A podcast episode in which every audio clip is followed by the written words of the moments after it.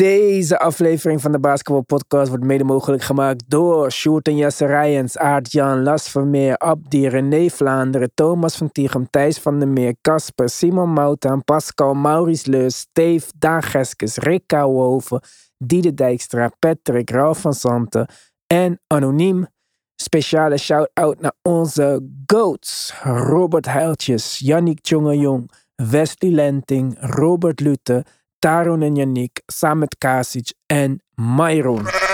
We zijn natuurlijk op Apple Podcasts, we zijn op Spotify, maar we zijn ook op Petje Af. Deze week is er weer een nieuwe DBP Connect uitgekomen. Tim Tal komt eraan. Extra podcast, ook met Francisco. Om lid te worden van onze Petje Af ga je naar de basketbalpodcast.nl en kies je luister op Petje Af. Daarmee dus toegang tot extra podcast en natuurlijk tot de groepchat. Join the family, support the movement. Let's go.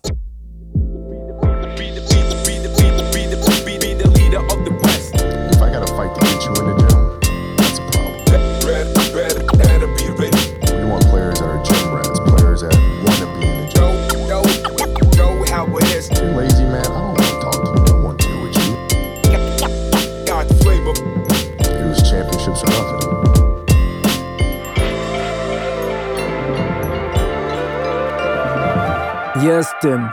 We zijn eh, in de fase gekomen dat we maar één wedstrijd per dag hoeven te kijken. Even wennen, man. Gelukkig was het mooi weer vandaag. Want ik heb gewoon als een eh, zwerver een uur op een bankje gezeten in het park. Oh? Ja, wat moet je doen met je tijd eh, als opeens al die basketbal wegvalt, hé? Ja, het is wel even wennen, ja. We komen echt in de fase van postseason of überhaupt van het seizoen. Dat het, nou ja, prima behapbaar is voor wat betreft het terugkijken. En we niet ons eh, druk hoeven te maken over helemaal gedurende het seizoen. Welke wedstrijden wel, welke niet. Ja. Nu kun je volledig focussen op eh, nou ja, wat er is. Nog een maandje en dan is het allemaal voorbij.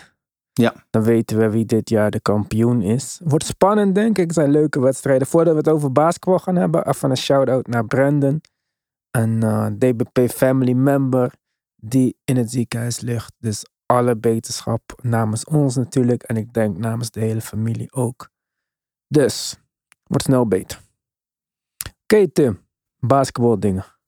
Ja, laten we met de meest eh, recent gespeelde serie beginnen. Voor, eh, voor ons, wat betreft ons. En dat is de, eh, zijn de Celtics, die inmiddels weer op 1-1 staan tegen de 76ers.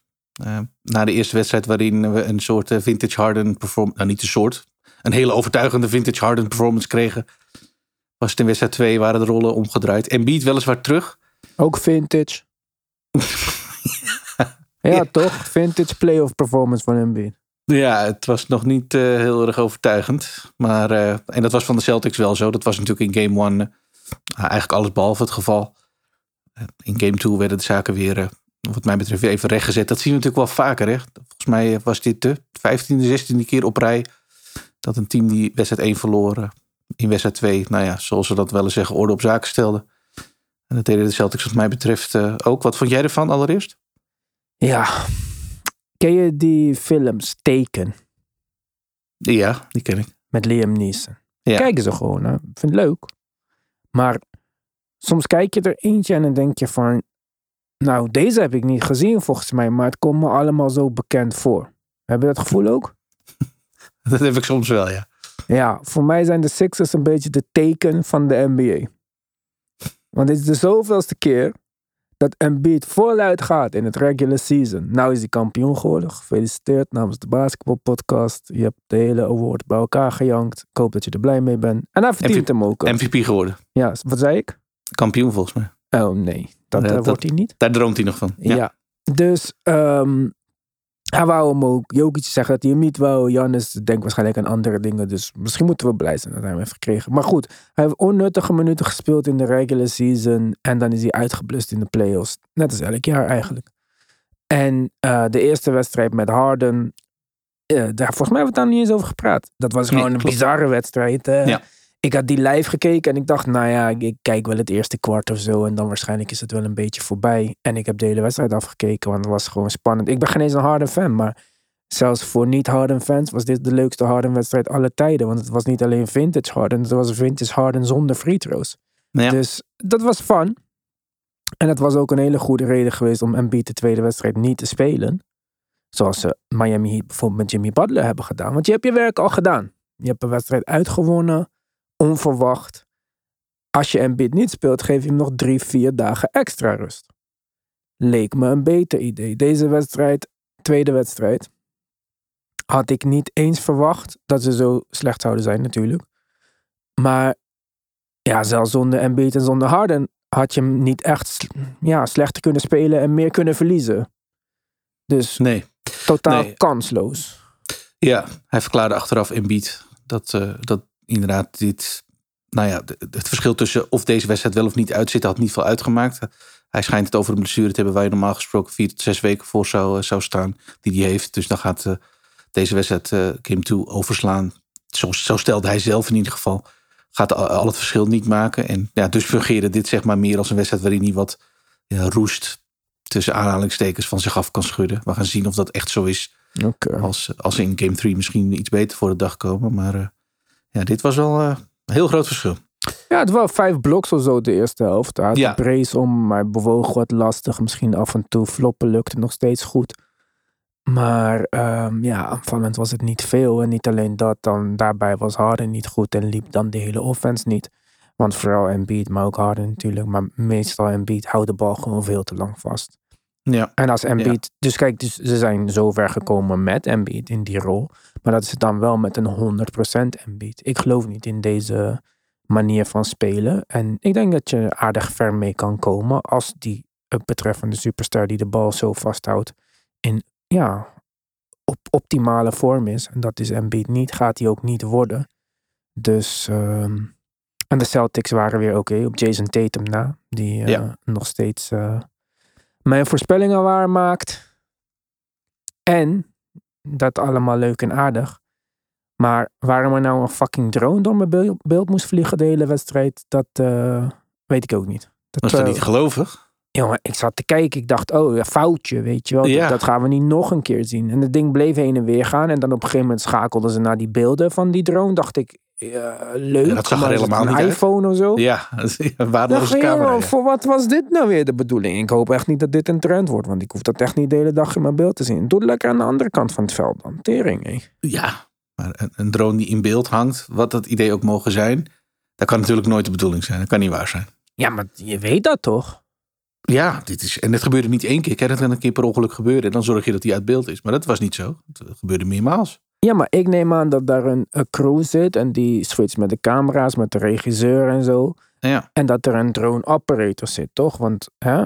lijkt mij ook. Ja. Ja, maar dus hoe, hoe, gaat dan die mensen niet tegen elkaar zeggen: hé, hey, hij is in beeld? Ja.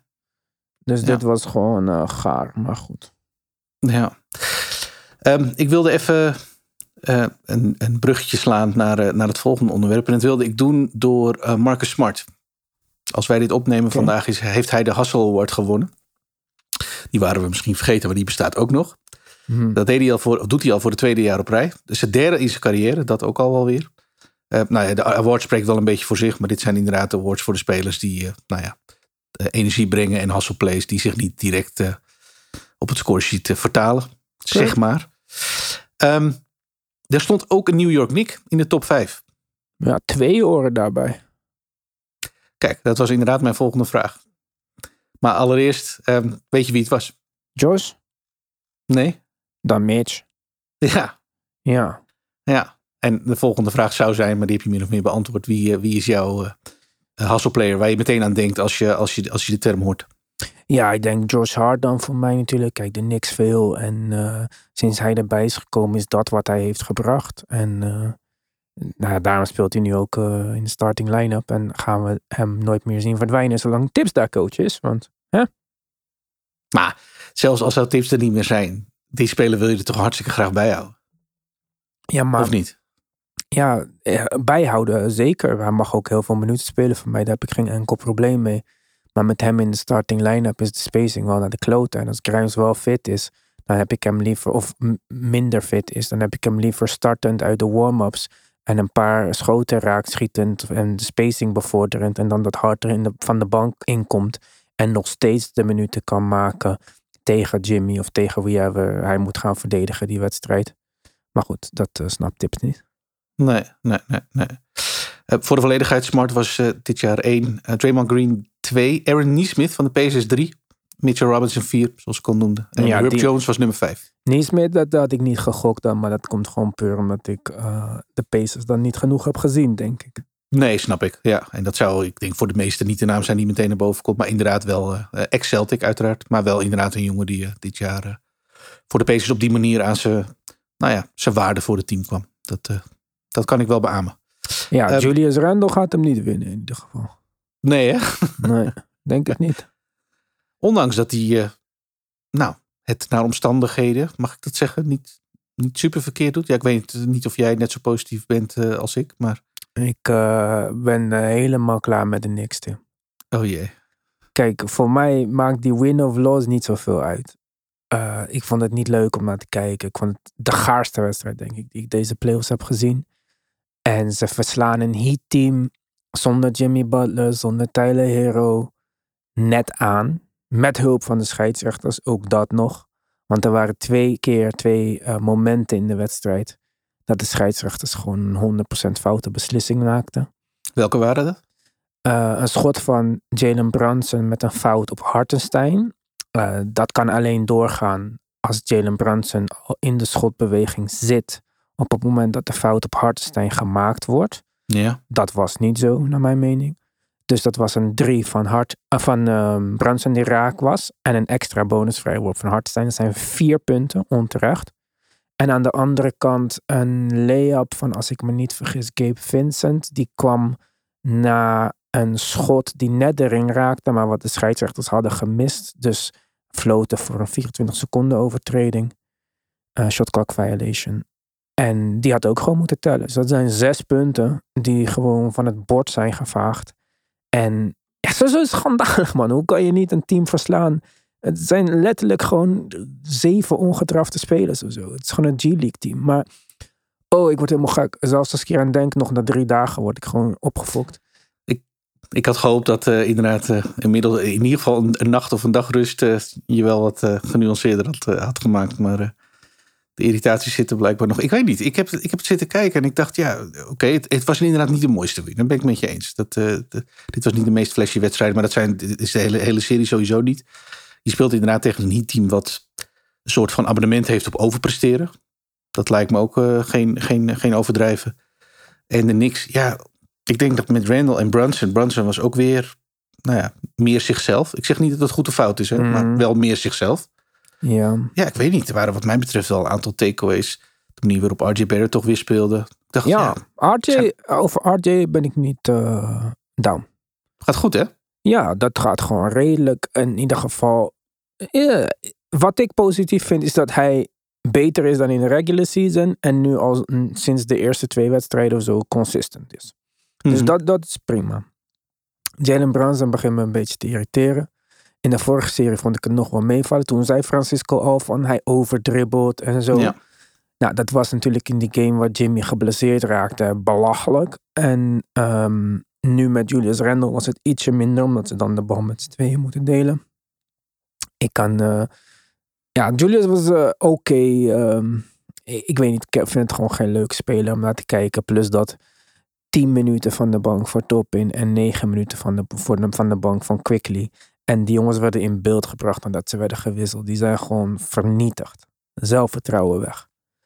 En dat, dat vind ik onacceptabel. Dit is niet. Uh, niet opbouwend. Voor mij was het leuker geweest als de Knicks om een of andere reden waren geschorst tussen de eerste en de tweede ronde. Dan was ik met een heel goed gevoel de zomer ingegaan. Dan zou ik denken, wauw, kerstverslagen, leuk gespeeld, mooie momenten. Laten we kijken wat het volgend jaar wordt. Nu heb ik het alweer gezien. En oh, wat ik nog erger vind, kijk, we zeiden het al voor de serie begon, dit is Spoelstra, dit is niet JB Bickerstaff. En elke aanpassing die de Heat maakt, hoe simpel en hoe logisch en hoe dik het er ook bovenop ligt, hebben de Knicks geen antwoord voor. Vanaf game 1, waarin ze in de eerste helft alles konden doen in de paint. Komen ze uit de rust? Wat is de hele aanpassing van de Heat? Ah, we gaan wat extra zone spelen en ze een beetje uit de paint houden. En wat doen de Knicks? Gewoon vallen in die val. En blijven drie punten raken. Niet raak schieten, blijven drie punten schieten. En raken niks. Game over. Verloren. Tweede game. Je weet wat er gaat gebeuren. Je weet hoe Randall de bal gaat vasthouden en zo. Heat dubbelen niet. Randall paast niet. Of paast wel, maar al zijn passes zijn sowieso ander level slecht. Heb je daar wel eens op gelet? Zelfs de assist die hij maakt, is altijd of te laag of te hoog. Het is altijd turnovers door foute passes die de spelers niet kunnen vangen. Verschrikkelijk. En ja, dat de Knicks nog steeds geen antwoord hebben op die zone. En tegelijkertijd nooit zo'n willen spelen, ook al gaan de Heat naar de basket. Dat vind ik gewoon eh, gek. En ook ehm, niet, ja, ze konden wel een beetje profiteren, maar de Knicks zijn al een goed offensive rebounding team, toch? Nou, Ja. als een team zone speelt, is het moeilijker voor hen om te rebounden. Dan zou je denken dat de Knicks nog een groter overwicht hebben. Maar dat hebben ze eigenlijk in deze serie helemaal niet zo goed ehm, gedaan. Helemaal niet ten opzichte van de vorige serie, waar ze tegen twee super lange mensen speelden. Dus het is gewoon, ze worden gewoon oud, smart door een 47-jarige Kevin Love en eh Eric Spoelstra en weet ik veel, Max Struess, Gabe Vincent. Hayward Highsmith heeft 15 minuten gespeeld in de vorige wedstrijd. Dit moet Mhm. gewoon niet mogelijk zijn. Het moest gewoon eigenlijk er zo uitzien als Boston tegen Philly gisteren. Dat had het moeten zijn tegen een Heat zonder Jimmy Butler. Ja, Dat was de enige ding geweest waar ik tevreden mee was. Het was net zo slecht als de eerste wedstrijd, Tim. Alleen ze waren gewoon net ietsje beter van drie. En voor de Knicks zelfs uitstekend van drie, 40 Ik wou ja precies. Ja, ik denk dat de drie punten dat die... eh, Ja, maar dan moet je nagaan. Als, ook maar, als, ze, als die fouten van de scheidsrechters niet, mee, eh, niet zo waren gefloten. En als ze één drie punten hadden gemist, hadden ze verloren. Het is, het is gewoon niet goed. En wat ik je zei, als je Obi ziet, jongen. Ik ken die jongen niet. Ik vind het altijd gek als mensen fan zijn van iemand of zo. En dan zeg ik altijd van ja, maar je kent die persoon toch helemaal niet. Maar als ik hem zie, ken hem niet. Maar ik heb gewoon medelijden met hem. Hij gaat naar de bank, hij slaat op zijn eigen hoofd. Want hij weet gewoon, als hij de verkeerde kant op keek. Ja, dan wordt hij gewisseld en dan eh, komt hij er gewoon niet meer in. hij heeft eh, eh, zeer weinig krediet. Dat is wel duidelijk. Ja, en, en Quickly is die ook weer heel snel kwijtgeraakt trouwens. Ja, dat is wel opvallend snel geweest. Ja, maar hij is ook niet goed. Ik vond Obi deze wedstrijd ook niet goed. Ja, maar hoe moet je goed zijn, Tim? Ja, maar dat zeg je over, over, over Quickly ook. En die heeft negen minuten gespeeld. Ja, ja maar Quickly is al de hele playoffs niet goed. Hij heeft één is wedstrijd goed gespeeld en daarvan kwamen zijn meeste punten in garbage time. Obi heeft gewoon goed gespeeld. Hij is Gespeeld, goed ja. ingevallen op het moment dat Randall uitviel. Hij was die wedstrijd goed begonnen op die twee rotaties die hij heeft gemist na. Maar als, ik ben er nog steeds van overtuigd dat als die niks hem hadden gespeeld in de wedstrijd tegen de Heat, dat ze niet die lengte op hadden gegeven met die vier guard line-up van Tips die nergens op slaat. Dan hadden ze misschien meer kans gehad. Al is het maar gewoon door de easy opportunities die je wel hebt met Obi in het veld. En oké, hij volgt misschien niet helemaal jouw defensive scheme. Maar hij heeft ook geen enkele minuut ervaring of repetition met deze line-up gehad. Dit is een starting line-up. Hij heeft nooit daarin gespeeld. Elke keer als hij in de starting line-up speelt, is het omdat Randall out is of aan het einde van het seizoen. Hij doet het altijd goed.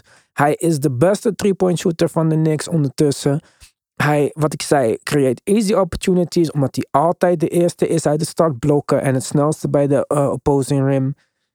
En misschien haalt hij niet al die eh, rotaties en weet ik veel. Maar in ieder geval doet hij zijn best en close die out. Ja, ik vind het dan, eh, ik vind dat echt onbegrijpelijk. Het is, ik weet niet waar dit, uit vandaan, waar dit vandaan komt, maar Tips heeft vanaf het begin af aan al een hekel aan hem. Net als dat hij dat had met Reddish.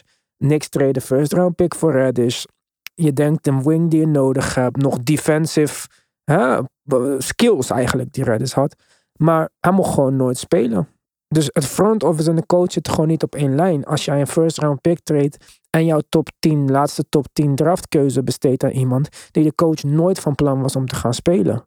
Het is dat hij anders moest kiezen uit uh, Daquan Jeffries of uh, Evan Fournier. Anders had Opie gewoon niet gespeeld. Ja. En dat, als, om dat om te zien en dan om een team wat ook nog eens voor gemeten draait, waar een Randall wel alles mag doen wat hij wil, ja, dat hoef ik niet te zien. Interesseert me niet of ze doorgaan naar de volgende ronde of nu naar huis gaan met 4-1. Het is gewoon niet mooi. Maar hoe komt het dan dat je zo... Het is toch wel omgeslagen naar de eerste ronde. De eerste ronde, Eerste ronde was leuk. leuk. Ja, Ja. was ook leuk. En Hetzelfde team.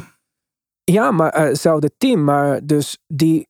Kijk, ik was altijd kritisch op eh, tips, omdat ik dacht dat hij helemaal niks kon, zeg maar. Bij mij is het vaak sowieso alles of niks. Maar ik dacht, hij kan helemaal niks. Dit jaar ben ik wel gaan waarderen wat hij wel heeft gebracht. Dus dat is die defensive mindset die hij heeft installed bij uh, Hartenstein. Die Quickly voor het eerst dit jaar heeft. En dat dacht ik van, nou, best wel mooi. Front office had nog een Josh Hart erbij, die dan wel aansluit bij de filosofie van de coach. En je denkt, al die jongens zitten op één lijn. Met een beetje vooruitgang van Barrett en een trade van Randall. Hebben we nog eens een leuk team hier ook. Maar met tips is het gewoon, wat er ook gebeurt, er is maar één mogelijkheid. En dat is spelen zoals hij het ziet. En dat is allemaal leuk en aardig als je tegen de Cavs speelt met playoff failures zoals Donovan Mitchell. En een coach die blijkbaar ook niet de beste is in aanpassingen maken. Maar nu speel je tegen Eric Spoelstra. En die past niet één keer wat aan, niet tussen wedstrijden. Die past in een time-out wat aan. Hè? Een, coach die in een time-out een aanpassing maakt. Klinkt heel logisch, maar dat is het dus niet als je naar de Knicks kijkt. En ze worden outcoached en ja, de dingen die wel werkten worden makkelijk gestopt. En dan zijn het hele goede wedstrijden. Bijvoorbeeld deze wedstrijd was ook Brunson, volgens mij 60% van drie of zo. Dat, dit is niet herhaalbaar. Ja, wel als ze zo blijven spelen en Brunson zo vaak raakschiet. Het is niet alsof hij de opportunities niet krijgt, maar hij zal over het algemeen genomen niet zoveel schoten raakschieten. Ja, ik vind het lastig, man. Ik vind het niet leuk om te kijken. En uh, fuck de niks. Dus voor een groot deel credits naar de Heat. Sowieso, Dit- de Heat, dat ja. is niet alleen eh, dat de Knicks slecht zijn, maar ik bedoel, de Heat staan met, eh, wat ik zei, een G-League team in de playoffs. Het was al bizar dat ze het met Jimmy erbij redden. Ik dacht toen uh, Tyler Hero uitging, pff, de Bucks hebben geen eens Giannis nodig. En ze staan er nog steeds. Ja. Maar ja, ze hebben Ja. gewoon een hele goede coach. Het team weet waar ze aan toe zijn. Deze wedstrijd begonnen, de laatste wedstrijd begonnen ze met het proberen te forceren van Bam een beetje. Ja, Ja. dat werkte niet echt helemaal. Waar, ja, ik heb ook mijn twijfels over Bam af en toe, maar oké. En ze hadden geen goede wedstrijd van Kyle Lowry, die die wedstrijd daarvoor natuurlijk heel goed was. Maar ze zijn wel gewoon tot het laatste moment in die wedstrijd gebleven. Ja. Zit je toch te lachen aan de kant als je Jimmy Butler bent? Eentje aan de rood gestolen en eh, ja, dat zat hij ook, hè? ja, met popcorn. Hij was, eh, hij was de nieuwe, even voor een klein momentje, even de nieuwe Trae Young daar. eh. breed Ja. lachend eh, liep hij weg na de wedstrijd, wetende dat eh, de klus meer dan geklaard was voor wat betreft de eerste twee wedstrijden daar. Als je ziet hoe die Heat voor de dag kwamen en het resultaat wat ze behaald hebben. Precies. Ja, ja dit ziet er goed uit. Ehm ander team waar het er goed voor uitziet, Ja. zijn Denver Nuggets. Ja. Enige team die take care of business. Ja, en misschien wel, en dat ga ik even aan jou vragen, is dit vanuit dat licht bezien misschien wel een, een grote tegenvallende serie? 2-0, Mm, nou, ja. Suns zonder Chris Paul. Ja, kijk, die zonder Chris Paul, dat, eh, dat eh, wisten we niet natuurlijk, tot de laatste wedstrijd dan. Maar dat nee, nee, als van- we, als we dat nu zeg maar eh, beoordelen inderdaad. Ja, ik had wel verwacht dat er nog een gekke wedstrijd kwam. En op zich was het ook een gekke wedstrijd van Devin Booker. Die, die schoot hartstikke goed. Eh, KD valt me heel erg tegen. En het feit dat hij dan 27 field goal attempts neemt. Ja, ik weet het niet, Tim. Ehm, ik ben altijd fan geweest van hoe Kevin Durant speelt. Hij heeft zo'n smooth shot. En hij kan altijd leek het een schot creëren in de midrange. Dat lijkt iets minder. En nu valt het dan wel heel erg op dat als zijn schot niet valt, dat hij niet echt kan creëren voor anderen. En de Suns probeerden wat meer drie punten te schieten, maar dat is gewoon niet hun game. En dat is iets wat Kevin Durant bijvoorbeeld kan doen als hij heel hot is, maar niet forceren als hij dat niet is. En dan vielen ze al snel door de mand. Eten valt door de mand. Niet zo gek natuurlijk tegen Jokic. En ehm, de Nuggets komen gewoon met ervaring, met eh, niet een playoff ervaring als in Kevin Durant ervaring, maar gewoon met, in, met elkaar spelen ervaring, met energy. Eh, ze spelen goede defense, ook Jokic die huh, dat niet kan volgens mensen. Maar eh, ze zijn gewoon beter. Dit was een wedstrijd waarin Jamal Murray bla was en het maakte niet uit. Want dan zegt Jokic oké, in plaats van scoren ga ik, eh, of in plaats van pasen, ga ik dan gewoon scoren. Ja. En rebounden. En assisten en steals maken en schot blokken en maar drie turnovers hebben en de hele wedstrijd winnen. Zoals valuable spelers dat voor hun team doen. Over valuable gesproken, moeten we misschien ehm, de roleplayers, zoals we dat eh, zo vaak noemen, misschien een soort van benchmark maken voor wat Aaron Gordon is? Ja, Aaron Gordon is hartstikke goed geworden, Tim. Dat, eh, Dat is we echt- niet dat is- de roleplayer momenteel. Als je kijkt naar hoe je ze het liefst zou zien. Two-way presteren, vlak onder een... Als je een team hebt wat opgebouwd is uit twee sterren, wat je het liefst hebt. Mhm. Dan is dit de speler die je daar het liefst onder hebt. Met zijn, met zijn skillset, met wat hij kan brengen. En ook brengt nu ook in de playoffs. Volgens En- mij gewoon echt perfect. En wat dacht je van KCP? Ja, Die is daar niet veel onder. nee, daar heb je, heb je wel gelijk in. Ja. En dat Ja. vind ik nou het mooie, weet je wel. Je hebt zo'n KCP, titel gewonnen met de Lakers. Ehm, waar heeft hij nog meer gespeeld? Ik weet dat hij nog ergens een goed team heeft gespeeld. Oeh, eh, Hij heeft in ieder geval Ja. vaker playoffs gespeeld. ja. Ehm, niet een speler waarvan je nou gelijk super enthousiast wordt, maar wel een speler waarvan iedereen denkt van, nou, dat is een solid piece om te hebben, toch? Maar die heeft ook al een carrière van, nou, wat zal het zijn, negen jaar of zo, sowieso. En eh, eh, misschien wel langer zelfs. Nee, misschien negen jaar, ik weet niet. Maar in ieder geval, in dit team- Nee, eh, negen jaar is exact goed. Ja. Nou. Detroit, Lakers, Washington, Denver. Oké. Dus ja, met Washington heeft hij ook playoffs gespeeld. Maar ehm, die gaat dan gewoon naar de Nuggets. Dan denk je dat je een beetje weet wie zo'n speler is. Dan wordt hij twee keer zo efficient. En dan lijkt hij opeens nog beter. Dit is gewoon het hele idee van team basketbal, toch? Hij vervult zijn rol. En hij krijgt aanvallend gezien veel makkelijkere looks dan dat hij waarschijnlijk ooit in zijn leven heeft gehad. Nou ja, op spelen met LeBron James na misschien, want die heeft hem natuurlijk ook wel wat drie punten bezorgd. Ja. Maar hoe die nu speelt, is denk ik gewoon waar spelers zoals hij eh, het beste bij thriven, zeg maar. En het geldt ook voor Bruce Brown, het geldt, het geldt zelfs voor Christian Brown. Ja, dat is ook wel een eh, kleine revelatie. Ik heb, Ja. vind het altijd wel knap als, als rookies eh, echt kunnen bijdragen in een playoff serie. Dat hebben we met King Murray natuurlijk gezien. Ehm, dat, dat vond ik heel knap. Wat dat betreft wat Christian Brown nu voor de Nuggets brengt. Net zo goed, enorm indrukwekkend. Misschien wel meer omdat hij nou ja, niet zo hoog als Keegan Murray gedraft is. En, en niet overal zijn naam zag terugkeren. Maar ondertussen wel gewoon eh, ja, een waardevol onderdeel is van een rotatie van een oprecht kampioenschapsteam eh, in Denver momenteel. Ja, precies. En ehm, ja, je zei het net eh, toen we hiermee begonnen. Vanaf nu zonder eh, CP3. En dat je deze wedstrijd dan wint nog gedeeltelijk met CP3. Met een Jamal Murray die 10 punten scoort. Een Michael Porter Jr. die 5 punten scoort. En een Christian Brown die maar 2 punten scoort. Ja, dan, dan weet ik niet hoe Phoenix dit nog mogelijk zou kunnen gaan oplossen. Het was niet alsof ik dacht van, oh, als eh, een van die drie zou ontbreken, dan krijgen die anderen meer touches. Nee, ze kregen al alle touches die ze nodig hadden. Devin Booker doet bijna niets fout. Nee, klopt. Het, is ook, eh, het lijkt ook wel alsof ze niet echt een plan B klaar hebben liggen. Of misschien zelfs al gewoon niet het team daarvoor hebben. Wat er nu wordt aangegeven dat ze waarschijnlijk gaan proberen. Is eh, een minuut te geven aan Terrence Ross en TJ Warren vanaf de bank. Om maar schoten en afwinst te creëren. Want daar, ja, dat lekken ze gewoon enorm. Los van wat KD en Booker brengen. Maar Ja. TJ Warren, Tim, hoeveel minuten heeft die gespeeld dit? Exact. Als je daar nu van moet, eh, moet op aangaan, dan is het wel duidelijk in welke sfeer ze verkeren. Als je, als je het zo mag noemen. Als je kijkt naar jongens die nog geen minuut hebben gedraaid, waarvan je ook zeker Ja. niet weet of dat instant scoring zou moeten betekenen. Ja, maar dat, kijk, ze hebben veel van die. Ze hebben dat geprobeerd met Damian Lee vorige wedstrijd. Die Ja. natuurlijk ook hot eh, dingen heeft laten zien dit seizoen. Niks gedaan. Ja, ze kunnen nog Terrence Rose proberen en DJ Warren. Maar ja, of Terrence Rose moet weer een 50-piece scoren. Maar dat zie ik niet 1, 2, 3 gebeuren. Nee. Da daar gaat er niks van. Ik zie dit gewoon niet. Ik zie het echt niet. Ik zie geen mogelijkheid. En als we nu achteraf kijken naar die trades van de Nets, weet je wel. Kyrie die zeggen we willen gaan. Of misschien zijn een van de twee. En je denkt nou de Nets zijn voorbij. Oké, ze hebben dan niet superveel teruggekregen van Dallas. Hebben ze eigenlijk een pick gekregen van Dallas nog bij die Ja. spelers? Ja, ja, ja. Ja. In 2029 uit mijn hoofd. Prima, dan is Luca weg.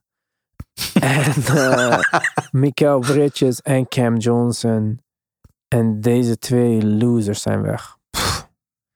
Ik denk dat de grote winnaar van dit jaar, van, dit is de eerste keer in mijn leven dat er twee sterspelers worden getraind en dat het team die ze wegtreedt de winnaar is. Ja, jij vindt de Nets de winnaar? Ja. Ik, ik zie het niet gebeuren, Tim. Wat gaan de Suns volgend jaar doen?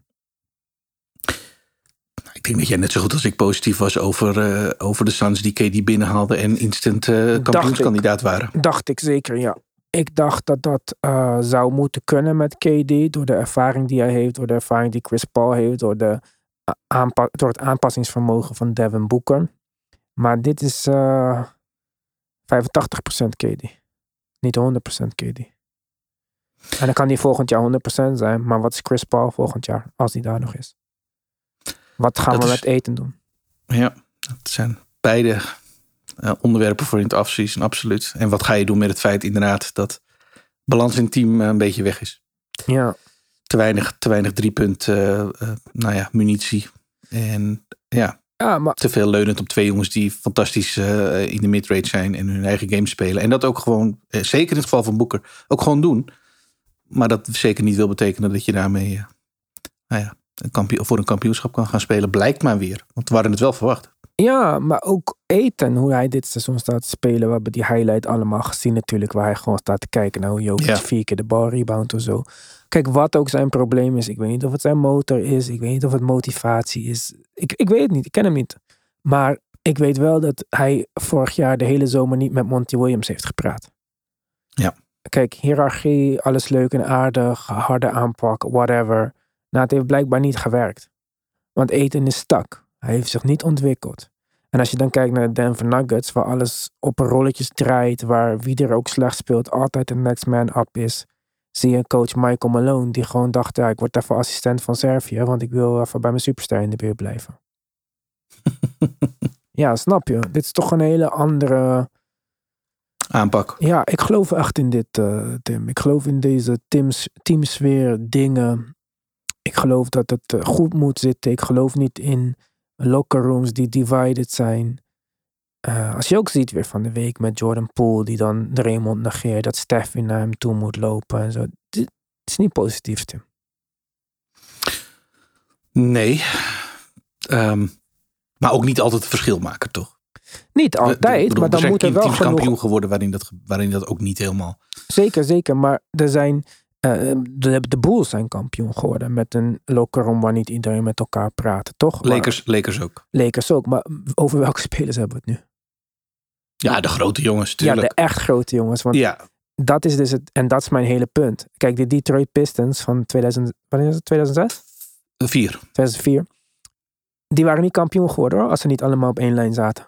Eh, Nee, die moesten het daarvan hebben. Ja, Ja, en misschien is, minder Kevin, talent. misschien is Kevin Durant ook een hele grote jongen, maar hij heeft nog steeds geen titel gewonnen zonder Steph Curry. En Steph Curry heeft er eentje voor hem gewonnen, eentje met hem gewonnen en eentje na hem gewonnen. Dus misschien zijn die jongens gewoon niet groot genoeg om het te doen zonder super chemistry. En kijk naar de Nuggets. Jokic is misschien een hele grote, maar de rest van die spelers zijn roleplayers. Jamal Ja, Murray is om de wedstrijd te spelen. Die is de ene wedstrijd de All-Star en de andere wedstrijd de Six Man. Dus, Ja. maar de sfeer is goed. Is oké. Ze rekenen zit- elkaar niet zit- af. Nee, er zit veel vertrouwen in. Ja. Ja. En dat is in dit geval wel wat ik denk wat succesvol is. Dus ja. Ja. Ehm, dus ehm, Chris Paul waarschijnlijk, er wordt vanuit gegaan in ieder geval, out voor tenminste games nummer drie tot en met eh, nummer vijf. Ja, dus tot Bij het die einde tijd- van de playoffs. Bij die tijd is de serie over, dat wilde ik je vragen. Oké. 100. Ja, Maar blijven de Warriors, Tim? Eh, we maken één post, één plaatje op de voorkant. Ik zet nog neer haters welkom. En onze engagement gaat keer 300%. Dit is gratis reclame, man. Vraag me over... eh, oh, wat zei ik? Warriors. Vraag me over de Lakers. ja, weet ik. Maar ja, die spelen vannacht als we dit opnemen. Dus alles wat we hier nu over gaan roepen is waarschijnlijk ingehaald door de actualiteit bij de tijd dat iedereen het hoort. Nou en, laten we wat roepen. Ik heb Nou geen ja, zin om ik- weer advertisement geld te zetten. 1-1 Als ik wat- vannacht. 1-1, juist. Warriors slaan. Nou ja, goed, dat is in de lijn eh, van wat we natuurlijk bij de, eh, de Sixers en de Celtics ook zagen gebeuren. En wat inmiddels 15 keer achter elkaar is gebeurd. Eh, team verliest eh, de eerste wedstrijd en komt vervolgens de tweede wedstrijd terug. Voor een, voor een uiteindelijk 1-1 stand. Dus ja, dat is, wat er door velen wordt aangenomen, nu, nu ook gaat gebeuren. Bij, en, en zelfs als dat gebeurt, en dit hebben we ook al zo vaker, veel vaker gezegd, dan ben je als Lakers natuurlijk gewoon meer dan tevreden met hoe je, 100%. Je hoe wint, je de terugreis inzet. Ja. je wint één game on the road. Nog bij de Warriors ook. Een legendarisch goed thuisteam. Dat is meer dan dat je ooit kon verwachten, denk ik. Nee, niet. Want we hebben Lakers experts op Twitter en eh dingen die dat wel hadden zien aankomen, achteraf gezien. Maar ehm, fantastisch. eh, fantastisch al wat ze hebben gedaan. En eh, ik ben heel benieuwd. ja, het wordt wel, eh, dit wordt wel een echte serie. Ja, Ja, het is een mooie mismatch. Het ene team heeft de perimeter gunners en de andere team heeft de beste big man. Dit is wat Ja. LeBron bedoelde, denk ik, drie jaar geleden. Toen hij zei van, we leggen een stokje in de handen van AD. Ja dat, is, dat is wat je nu inderdaad ziet. En het feit dat die twee stijlen zo, zo contrasteren is, maakt het voor mij wel, eh, ja, is wel ergens heel mooi. Want eh, nadat we bij de Warriors Kings natuurlijk een serie gezien hebben tussen eh, twee teams die min of meer hè, op hun eigen, met hun eigen sausje, maar min of meer dezelfde stijl hanteren. Ja. zien we nu tegenovergesteld. En dat is eh, tussen twee, eh, in alle redelijkheid, twee hele, hele sterke teams. Ja, dat, eh, dat is wel interessant. Dat is wel leuk om te zien. En helemaal als je eh, ziet wat er gaat gebeuren als deze serie, nou ja, laten we zeggen, verder gaat. Dus eh, de diepte ingaat als dat gebeurt. Eh, richting wat er eh, misschien aan de andere kant bij de serie van Denver gebeurt. Ja, vind ik ook nog wel iets om, om in de gaten te houden. ja, ik ben benieuwd hoe deze serie gaat lopen in ieder geval. Vannacht, Ja, jammer dat het weer wat aan de late kant is. Hoe laat is hij vannacht? Drie uur zeker. Ja. tenminste drie uur. Ik ben meestal in het westen wel een uur of vier gewend. Ja, dat is even te jong voor mij. Eh, Te jong. te laat voor mij. Eh, toevallig kregen we net een nieuwe Instagram volger, Niels de Jong. Dus ik kan niet twee dingen tegelijk blijkbaar. Maar ja, dat is net even te laat voor mij om eh, te kijken, denk ik. Ja, drie uur begint het. Nou ja, we gaan, eh, we gaan meemaken wat dat is geworden bij de tijd dat je dit hoort. Is dat bekend? Ja, precies. Ik heb nog eh, één ander dingetje wat ik even aan je voor wilde leggen. Oké, vertel. Eh, deze week hebben wij eh, berichten online zien komen dat de Grizzlies in felle bewoordingen afstand namen van Dylan Brooks. Of het verlengen van Dylan Brooks. Die is natuurlijk free agent komende, komende zomer. Ja. En die zou under, under no circumstance, of iets in die geest, zou die terugkeren bij de Grizzlies. Niet terugkeren bij de Grizzlies. Dus wat er ook gebeurt, dat gaat niet gebeuren. Eh, er werden al wat snel wat vraagtekens geplaatst over, eh, over die berichtgeving. Want waar zou die vandaan komen? In principe doe je dat als team niet. is niet zo heel handig. Niet netjes ook. Niet netjes. En ehm, het is voor de Grizzlies zeker niet handig. Omdat als zij hem zo de deur uit laten lopen. eh, hij zou wat meer waarde hebben voor hun. En dat kunnen ze goed gebruiken. Als ze hem nog in de sign-and-trade zouden kunnen ehm, meenemen. En ja, goed. Dat is één voor Dylan Brooks interessant. Want dan kan hij nog een serieus salaris eruit halen. En twee voor de Grizzlies nog interessant. Want anders verliezen ze nu een salarisslot, zoals dat dan heet. Waar ze nou, niet zo heel makkelijk eh, eh, de ruimte hebben om iemand voor, eh, voor terug te. Uh, maar de vraag was natuurlijk in zijn algemeenheid: is Dylan Brooks nou een beetje de scapegoat geworden? En zo ja, is dat terecht? Of uh, ja, zijn er, zijn er, is hij daadwerkelijk het enige probleem van deze Grizzlies die, we, die we nu nou ja, de laatste weken gezien hebben in feite? Ja, voor mij is dat tweeledig. Ja, hij is de scapegoat. Nee, hij is niet het enige probleem. De Grizzlies culture is het probleem. Het was het Ja Morant. Het uh, zijn andere spelers in het team, denk ik. Behalve, behalve Been zou ik niemand houden in het team. Maar um, moet hij weg? Ja. Want ik denk niet dat dit een goede combinatie is bij elkaar.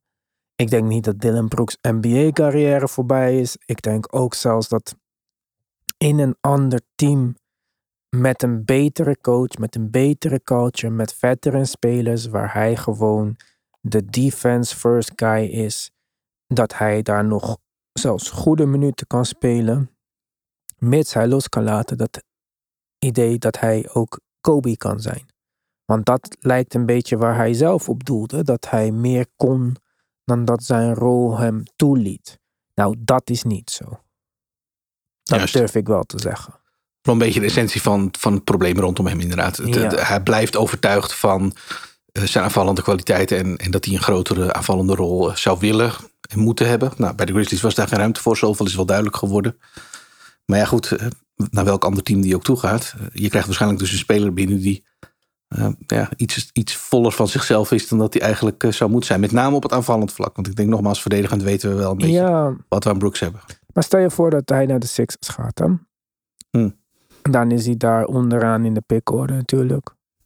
Maar niet alleen dat. Zag je hoe PJ Tucker zat te schreeuwen naar Paul Reed? Ja. Dat is een hele andere accountability. Daar mag Dylan Brooks gewoon zes schoten nemen vanuit de corner. En alles behalve dat is eh, één te veel. En dan krijgt hij gewoon op zijn kop. Ja. Dit is gewoon, dit hele team is te vrijgelaten. Jamoran denkt ook dat hij een gangster is. Is die ook niet. Dylan Brooks denkt dat hij Kobe is. Is die ook niet. Nee. Dus eh, het is gewoon, stuur Dylan Brooks naar Miami. Denk je dat hij met deze onzin komt? Nee, daar kom je niet mee weg bij dat soort teams. Dat Nee. is het punt. Hij moet gewoon, dat, dat is zijn volgende stop. Moet gewoon een team zijn waar ze zeker weten dat er behalve goede coaching, goede culture, veterans in het team zijn. Er, er moet niet eens, Dylan Brooks is niet eens één vinger gegeven. Ze hebben hem er vier gegeven en dan vinden ze het raar dat hij de hele hand pakt. Wat wil je nou, man? Deze hele Ja. culture daar met dansen, gek doen. Eh, sommige mensen vinden het misschien leuk. Maar dit seizoen hebben we gezien waar dit tot leidt. Ik heb een lijstje met potential shooters voor je. Oké. Bulls, Nee, Hor- Hornets, nee. Mavs. Ja, moet jij zeggen. Nee. Nee, ja. Kings, Nee. Blazers Nee. en de Hawks. Nee, allemaal niet. Nee. Ik noem dit lijstje omdat dit natuurlijk teams zijn die eh, nou, in meer of mindere mate eh, waarschijnlijk nog wel achter free agent aangaan. En de teams die wij net noemden, dat zijn de iets meer gearriveerde teams. Ja, die zitten meestal eh, één, vooral heel erg krap. En twee, ja, zijn dat nou de teams die zeggen we halen een Dylan Brooks binnen waarvan we dus niet weten ja, hoe, die gaat, hoe die zichzelf gaat inpassen in onze culture. Ehm, ja, ik weet, niet, ik weet niet of die zo vooraan staan om dat soort eh, ja, Ja, maar- gokjes te nemen, zeg maar. Terwijl, ja, een, een wing defender, die hij is, die zijn wel populair. Ja, en geloof mij, als hij naar Miami gaat, waar het nog, wat mij betreft, een uitstekende fit zou zijn, dan, dan heeft hij echt geen inpassingsprobleem hoor. Ik kan me niet voorstellen dat just in de presence zijn van Jimmy Butler hem laat denken dat hij weer Kobe is, zeg maar. Ik kan me Ja. dat niet voorstellen. Maar we gaan het zien. Het boeit me ook niet waar hij heen gaat. En nog één ding wil ik met jou bespreken voordat we de normale uitzending afronden. Ja. Iedereen was vet boos op dat laatste schot van Jordan Poole. Ik was helemaal niet boos op dat schot. Nee. Jordan Poole was hot. Toch? Had een Ja. goede wedstrijd. Ja, ja. Hij heeft een bal in zijn handen op een plek waar hij schoten vandaan kan nemen, normaal gesproken. Dat is niet een super gek schot van hem, ook al was het ver. En hij was open en hij was 6 uit 10 op dat moment van 3. Ik vind dit geen gek schot. Ietsje vroeg in de klok, snap ik. Steph Curry op je team, snap ik. Maar 6 uit 10 van 3, feeling it. Kans om de game te taaien na zo'n comeback. Ik was niet boos op dat schot, man. Nee, ik denk dat wat er dan voornamelijk gebeurt is inderdaad dat frustratie de, de overhand neemt natuurlijk. En als je ziet dat het wel een mogelijkheid was met nog tijd op de klok. Ja, die tijd op de klok, dat vind ik ook altijd wel een beetje een puntje. Denk ik, ja, Ja. maar een open schot is een open schot. En kijk, wij beoordelen dit nu op het feit dat het open schot vrij ver was en vrij vroeg in de klok. Ja. Maar als je een van die twee dingen weg zou halen, stel je voor dat het nog drie seconden over was, dan was het een goed schot. Want dan was het een open schot iets verder, maar dit was het schot wat je had. Oké, stel je voor dat die klok nog 18 seconden was, maar dat schot was vanaf de ko- hoek van de bucket, dan was het ook een goed schot. Het zijn die twee dingen die het voor ons samen een slecht schot maken. Maar voor Jordan Poole, voor Steph Curry, voor Dame, voor wie dan ook, is het geen slecht schot. Nee, eh, als je puur naar het schot kijkt, dan ben ik het met je eens. Dat zou Ja. ik ook niet per se willen, willen. Maar goed, ja. Nogmaals, ik denk oprecht dat dit, als je ziet dat hij de mogelijkheid had om, om, eh, om te taaien, het schot dan mist. Ja, dan is het natuurlijk een makkelijk voorwerp om, om op los te gaan. Of een makkelijke incident om op los te gaan. Terwijl je, ja, als het zo'n close game is, kun je waarschijnlijk eh, in de, alleen al in de laatste twee minuten wel meer voorbeelden aanhalen die misschien de wedstrijd hadden kunnen doen, omdraaien of gelijk hadden kunnen maken. Of Ja, maar gemiste kansen waren. Als Clay ook 54% van drie had geschoten en dat is Jordan Poole, dan hadden ze hier niet eh, uitgekomen. Nee, nee, precies dat soort, eh, dat, dat, dat soort dingen. Bedenk Ja. ik me eigenlijk ook altijd als ik dat hoor. Dus ik denk, ja, om je nou te gaan focussen op één, één, één schot. Ik was niet boos op dat schot. Nee, ja. Helemaal niet na die wedstrijd. Als hij een van tien was geweest. Hij dan was was, het een ander verhaal geweest. hij Ja. was zes van tien. Het is Ja. binnen zijn range. Het was een open look. En ze hadden een drie punter nodig. Het was niet alsof je zegt ze stonden één punt achter. Had die bal. Klopt. Nee, ze hadden drie nodig. Wat moet hij doen Mhm. dan? Moet hij twee dribbles nemen en op de driepuntlijn gaan staan net met zijn teen ervoor? Dat, dat- nee. Nee, maar dan had hij verdediger in zijn gezicht. Dus dat. Dus dit is geen slecht schot. En ik snap niet waarom Steph Curry zo eh, teleurgesteld reageerde op het veld. En waarom mensen achteraf allemaal zeggen ja, dat hij niet moeten nemen. Ja, misschien had er een beter schot uit kunnen komen. Maar er had ook een niet beter schot uit kunnen komen. Dus ik vond dit helemaal oké. Ja, ik, vind, ik heb er ook niet zoveel problemen mee. En ik mag Jordan Poole niet, Jordan Poole niet eens. Goed, we gaan verder praten. Petje af. De basketbalpodcast.nl slash petje af.